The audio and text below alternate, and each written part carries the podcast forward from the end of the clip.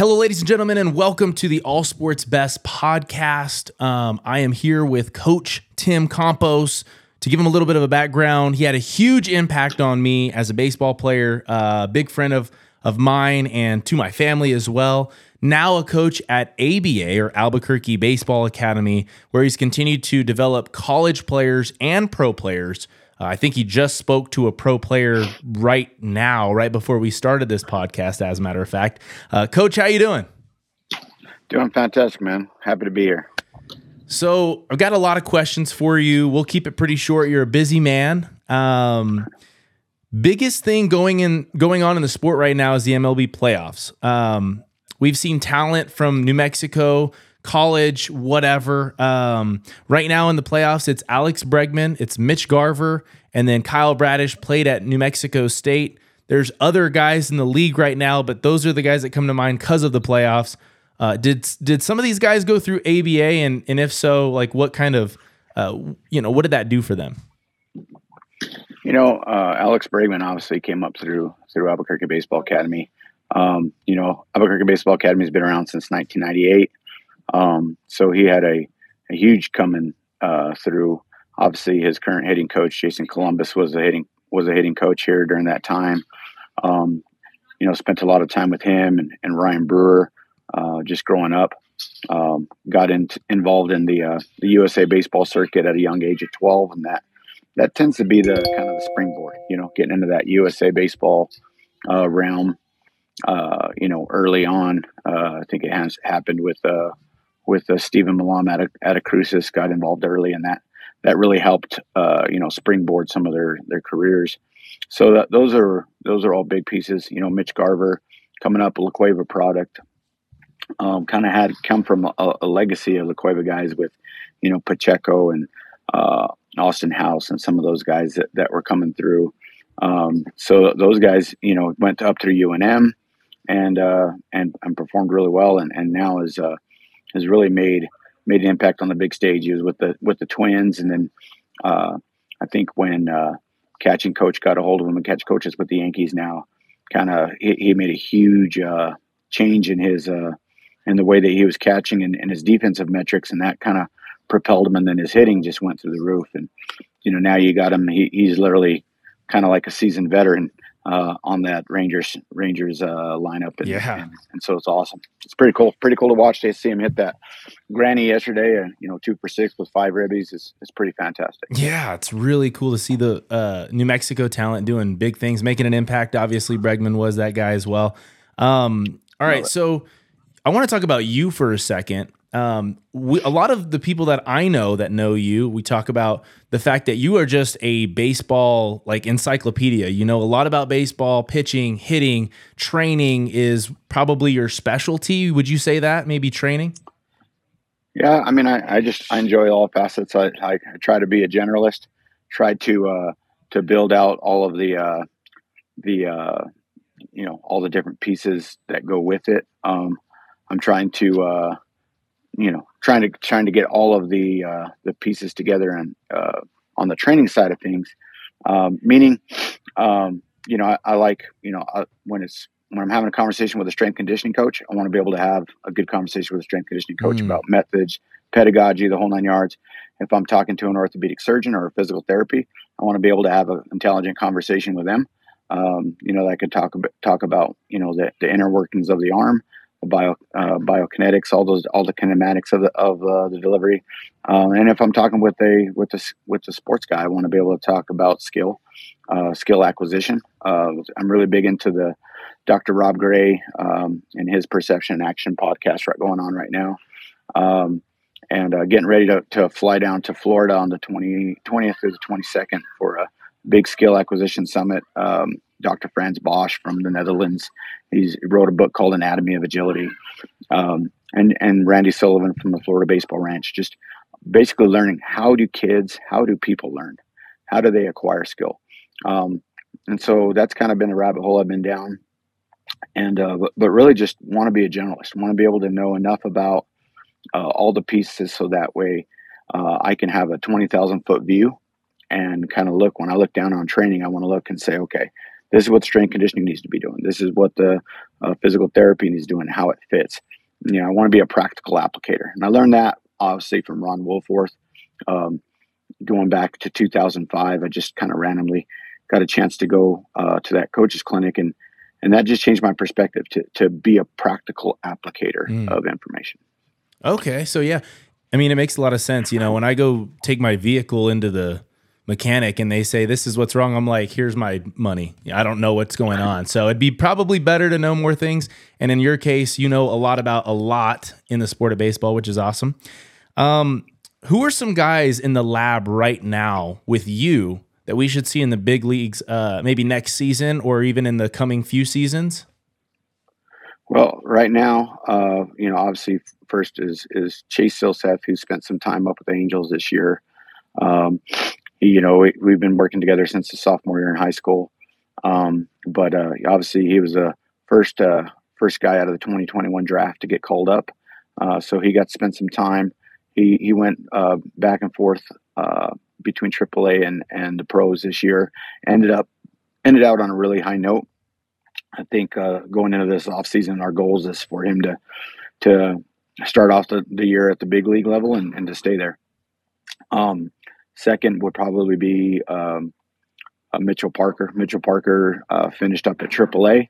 Uh, this is his 40 man year, so uh, they'll have to put him on the, the 40 man or they'll have to uh, put him on the Rule 5 waiver list mm. to where other teams can claim him. So um, they'll have to eventually put him on the 40 man um, come spring training time. So that's that's going to be a, a, good fit for him. Try to, you know, make his move on impact.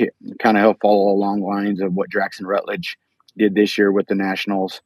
Um, he basically uh, was on the 40 man, played down at AAA for most of the season, um, and then got called up there towards the end of the year. So hopefully he kind of follows that route and and continues to perform at a high level. I think he had the most strikeouts uh, in their in their uh, minor league org this this uh, this year, and mm. his whip was pretty low. He, he did fantastic. And then there's uh, Sammy Natera, uh, New Mexico State guy um, that, that comes in. Um, he's uh, he's with the Angels. He got promoted from uh, Tri City Dust Devils to the uh, to Double A Rocket City Trash Pandas at the end of the year. So excited for him.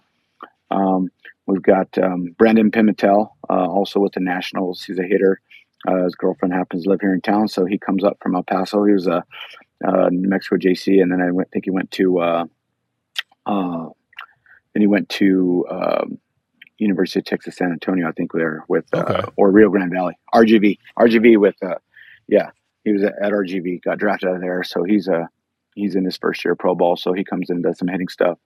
Um, and then of course you know a lot of our high level Division One kids, you know we got um, Zach Kmatz. We got uh, Aiden May. Um, we've got um, you've got um, Grant Smith. That's at Kentucky. Um, you know, all those guys uh, be rolling through, and then of course all of our our Lobos and the Mexico State guys. We got two guys, a couple guys down at New Mexico State, and and quite a few guys here at UNM. So excited. Yeah, there's a lot of talent in New Mexico. It's nice to see that. I feel like I don't know you know, rewind 15 years ago, there wasn't a ton of talk around New Mexico beyond maybe like, hey, there's this one guy that's in the big leagues. Now it's, I mean, I feel like we can talk for a while about some New Mexico talent for sure. Absolutely. Yeah, no, it's, it's been awesome. Uh, just taking a look at, you know, that was, that was my goal five years ago coming into to ABA was just, just, you know, for someone to say, Hey, where, where are all these 90 mile arms coming from? Mm. And, uh, we're, we're starting to, starting to build a pretty good pipeline. So so my wife tells me that at 31 years old I should go and try out. Constantly tells me this, right? It's it, like it's easy. It's easy to do, right? We got to just do it. Right. So my question for you: How long would it take you to get me big league ready, Coach? That's a snare teching. I mean, you're a pretty good talent yourself. Uh, you know the, you know uh, the big thing for you for, for me is is really is is uh, you know the training is about progression. You know, I mean, you got to you got to start you got to start somewhere, and and then if you slowly build it up, I just think a lot of people uh, really uh, uh, underestimate the amount of accumulation of skill work it takes and accumulation of power work it takes to to really play this game at a high level, and mm. and uh, and and so that accumulation of and that progression is, is pretty pretty awesome. So it, it's awe inspiring sometimes. All right. Well, yeah. So I can tell her, look, it's going to take me a lot longer than I have in terms of athletic ability. Um, you, you, got quite a few hours of deliberate practice under your belt. So true. All right. So uh, when I was playing for you, Jaeger bands were the hottest thing, right? It's like you don't have these.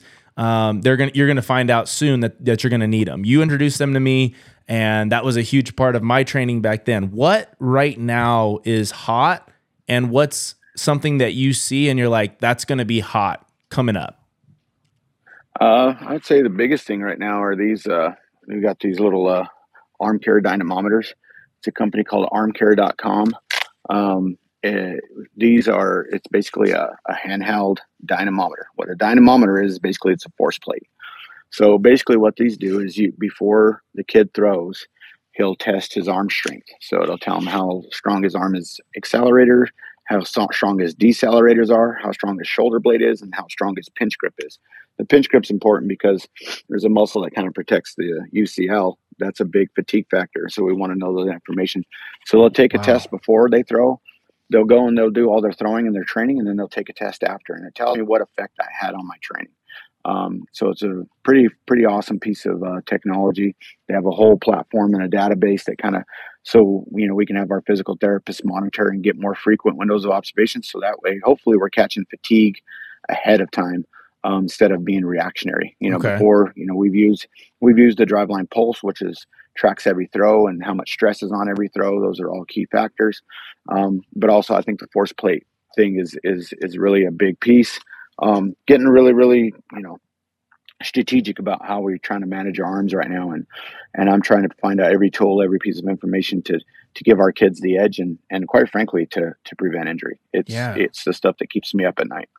Yeah, that is something that's wild. I know you every time I've talked to you, there's something new. And you have it. Like it's not just, yeah, I heard of this one thing. It's like, yeah, I heard of this one thing. Oh, and it's right here. You have it, right? So uh, I've taken yeah, athletes we, to you before and and you've done tests on them, you know, full analytics to the point where we know, hey, you know, this is where the leak is. It's his front leg. It's, you know, whatever it might be. And uh, that always fascinated me. It's just getting better and better and better. Yeah, so we use we use a couple things. Obviously, slow motion, you know, video, but we use a company called Three Motion AI or Pro Play AI. It's embedded with our our Driveline TRAQ uh, software program, and uh, we're able to take videos of guys at, at you know, you know, 100 frames per second, and uh, and kind of break it down, and it gives us based off that information, it gives us uses this kind of real highly sophisticated algorithm, and it gives us kind of information about you know arm speed uh, hip rotation, gives us angles and speeds. And from that information, it kind of gives us information about what they do. Um, not so much information about what I want to change, but I just I want to know what they do.